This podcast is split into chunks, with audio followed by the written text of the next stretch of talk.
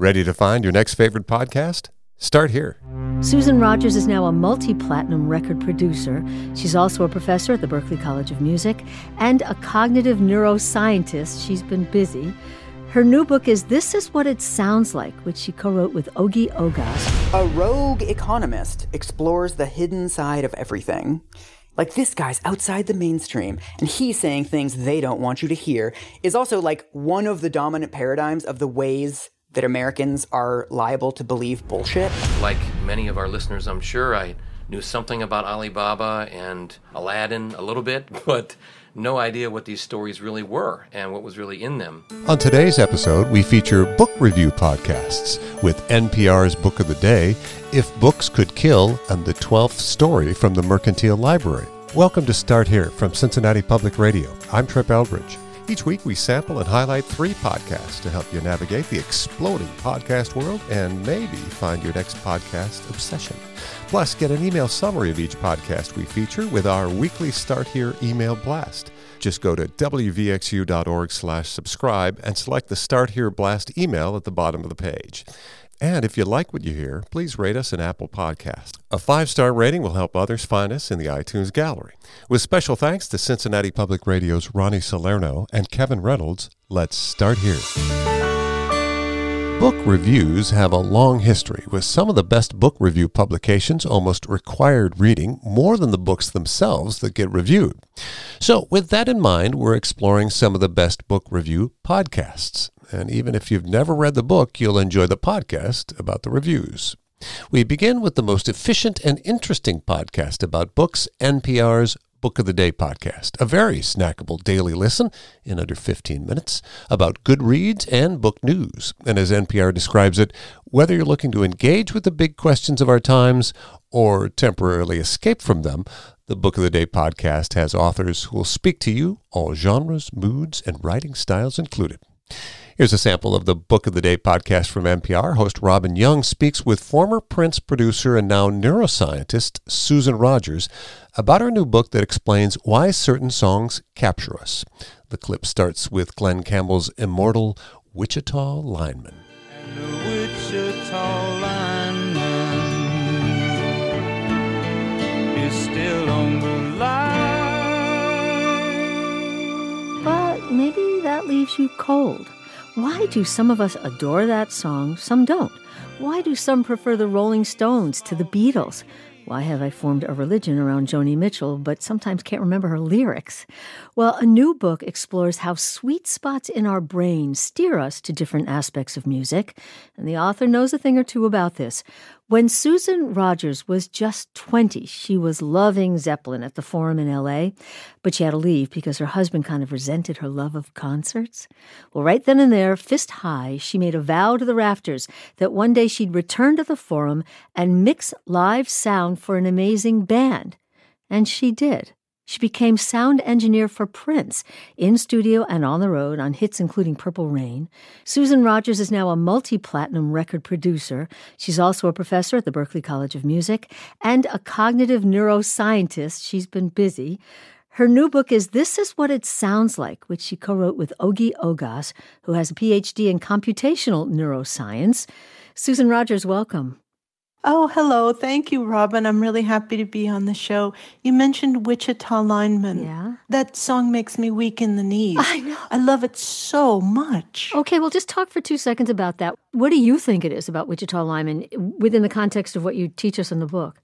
I think it's maybe melody more than it is lyrics. If I looked at the lyrics on the page, I don't think they do for me uh, what some other lyrics do. But for that particular song, oh, that melody just kills me. Well, and for some people, as you point out, it would be the words, it would be the story. They picture a lineman out on a pole, and, you know, they're not having the feelings of the melody that are maybe bringing up other images for them. So let's hear how you think about these sweet spots in our brains. Yes, in this book, Ogi and I talk about seven dimensions of music listening, each one of which can give you a jolt of pleasure. Four of them apply to music, and that is melody, lyrics, rhythm, and timbre. Timbre is sound itself. And the other three are aesthetic dimensions that apply to ballet and opera and movies and television and novels. And that would be authenticity, which is your perception of where the expressive gestures are coming from and uh, novelty versus familiarity. Some of us like those groundbreaking works, and others like our art to be a little bit more familiar. And then the last one is realism versus abstraction. Some of us like works of art that are grounded in the, the real physical world, and others like works of art that are a little bit more reflective Right. of an imaginary world. Our first book review podcast feature, NPR's Book of the Day podcast. Get more reviews from the podcast menu at WVXU.org. Just choose Start Here. Our next podcast is a little twist on book reviews. The podcast If Books Could Kill is new and hosted by Michael Hobbs, who started a podcast we featured a few months back called You're Wrong About, and co hosted by Peter Shamshiri of 5 4, a podcast about the Supreme Court. If Books Could Kill centers on book reviews, but the duo focuses specifically on extremely dumb airport books. In the introduction to episode one, which dives deep into the massive bestseller Freakonomics, Michael calls the airport books the super spreader events of American stupidity, and Peter describes them as natural vessels for pseudoscience and fake history. Every episode focuses on a different book, but let's dig into the debut episode. In this clip, Peter introduces Freakonomics. A rogue economist explores the hidden side of everything. Like this guy's outside the mainstream, and he's saying things they don't want you to hear, is also like one of the dominant paradigms of the ways that Americans are liable to believe bullshit. We're coming off a decade of disaster movies, each of which has one scientist that nobody believes that's trying to get the, the truth to the president. Yeah. People love this shit. They're primed for it. Everybody reading this thinks that they're Pierce Brosnan and Dante's Peak, but they're actually Randy Quaid in Independence Day. so I'm going to send you some paragraphs. The book began with a New York Times Magazine article. Okay. Stephen Yeah. Dubner, who's one of the co-authors of Freakonomics, was at the time a story editor at the New York Times, and he was working on a story about the psychology of money, and that's how he met Stephen Levitt, who's his co-author and this University of Chicago economist. Uh-huh. So the book is co-written by both of them, but it's not kind of clear who wrote what. Right. And there's lots of stuff in the book that is based on Levitt's studies, but there's also lots in the book that isn't based on Levitt's studies. It's just kind of random. Got it. Got it. So I'm sending you the first five paragraphs of the New York Times story. Oh, boy. This is America's first introduction to the Freakonomics guys and like the Freakonomics way of thinking. The most brilliant young economist in America, the one so deemed at least by a jury of his elders, breaks to a stop at a traffic light on Chicago's South Side. It is a sunny day in mid June. An elderly homeless man approaches. He wears a torn jacket, too heavy for the warm day, and a grimy red baseball cap. The economist doesn't lock his doors or inch the car forward, nor does he go scrounging for spare change. He just watches, as if through one way glass. After a while, the homeless man moves along. He had nice headphones, says, says the economist, still watching in the rearview mirror. Well, nicer than the ones I have. Otherwise, it doesn't look like he has many assets. Stephen Levitt tends to see things differently than the average person. Differently, too, than the average economist. What do you think? Is that seeing things differently? Is that I'm I'm pretty sure that staring down a homeless person asking for money and then making a snarky comment about the quality of their like accoutrement is mm-hmm. a classic American tradition. Is that is it not? On our book review podcast feature, that's the new podcast, If Books Could Kill. Get more from the Start Here collections page on the podcast menu at WVXU.org. For our last book review podcast, we of course look to our local creators, and one of them is the Mercantile Library of Cincinnati. Their podcast is The Twelfth Story. It's produced and hosted by the Mercantile Library and started in 2015. 12 Story episodes features members and friends of the library who host and discuss a wide assortment of books from Ann Patchett's The Dream House to a group of members who tackle Don Quixote in manageable chunks. Let's sample a recent episode of the 12th Story Book Review podcast featuring A Thousand and One Arabian Nights. The episode features Mercantile Book Advisor Hilary Copsey, Group Leader Joe Hyde, and Xavier University Associate Professor Stephen Yandell. We have been focused really on the Western canon, um, Western including Russian uh, and, and other, you know, in Spanish as well as American. And we've made it through a lot of the great books that you think of as books you should have read in high school or in college or that you read the cliff notes for, and now it's a chance as an adult to dive in. But we hadn't really gone outside of the Western canon.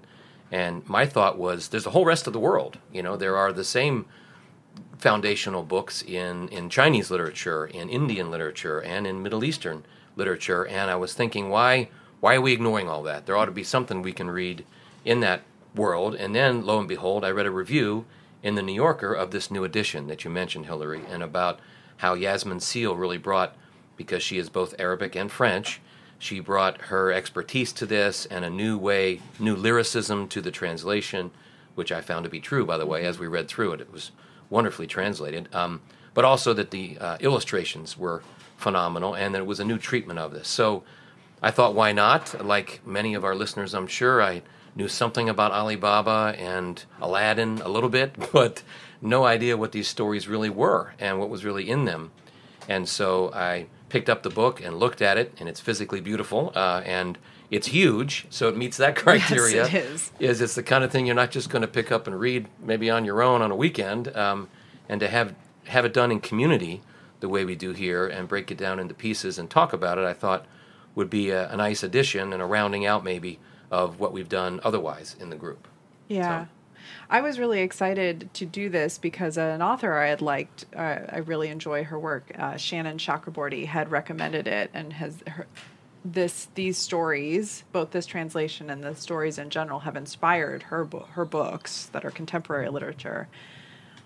I was surprised by how many pieces in the Western canon had been inspired by these tales. Like, I guess I should have known that, but I didn't. um, I'm curious, Steve and Joe, like, what surprised you as we dug into these stories? What were you expecting, and what did you get?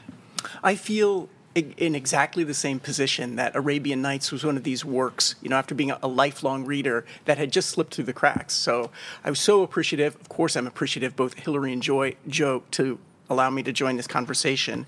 Um, but to pick up that book, to pick up a book that has uh, had these amazing illustrations um, that Joe and I know are going to stick with us. Um, and it remind it gave me new ways to appreciate things that are going on in the medieval literature that I study largely in England, um, Ireland, and Scotland. These tales that have these very common tropes, these very common elements that are made to communicate quickly and clearly a set of morals that need to be passed down to the next generation. Wrapping up our feature of book review podcasts, that's the local creators from the Mercantile Library of Cincinnati and their 12 Story podcast. Get more from the podcast menu at WVXU.org. Just click on Start Here.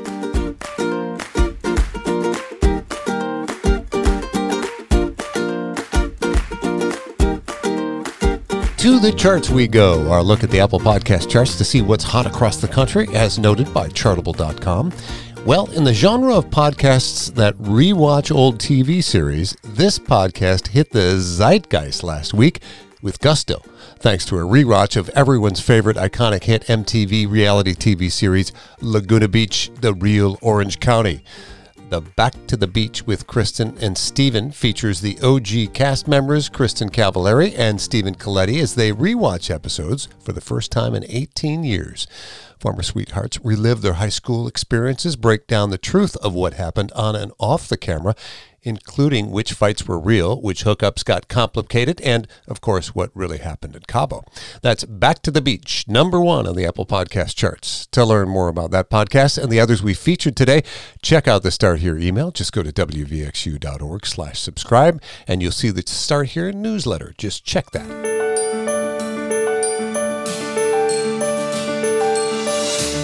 Thank you for joining us for Start Here, Cincinnati Public Radio's Discovery Podcast. For more about other podcasts we like, check out the Start Here collection at WVXU.org. It's our new specially curated collection of podcasts we think you might enjoy. Plus, check out the local podcast collection, podcasts created right here in Cincinnati by our local creators.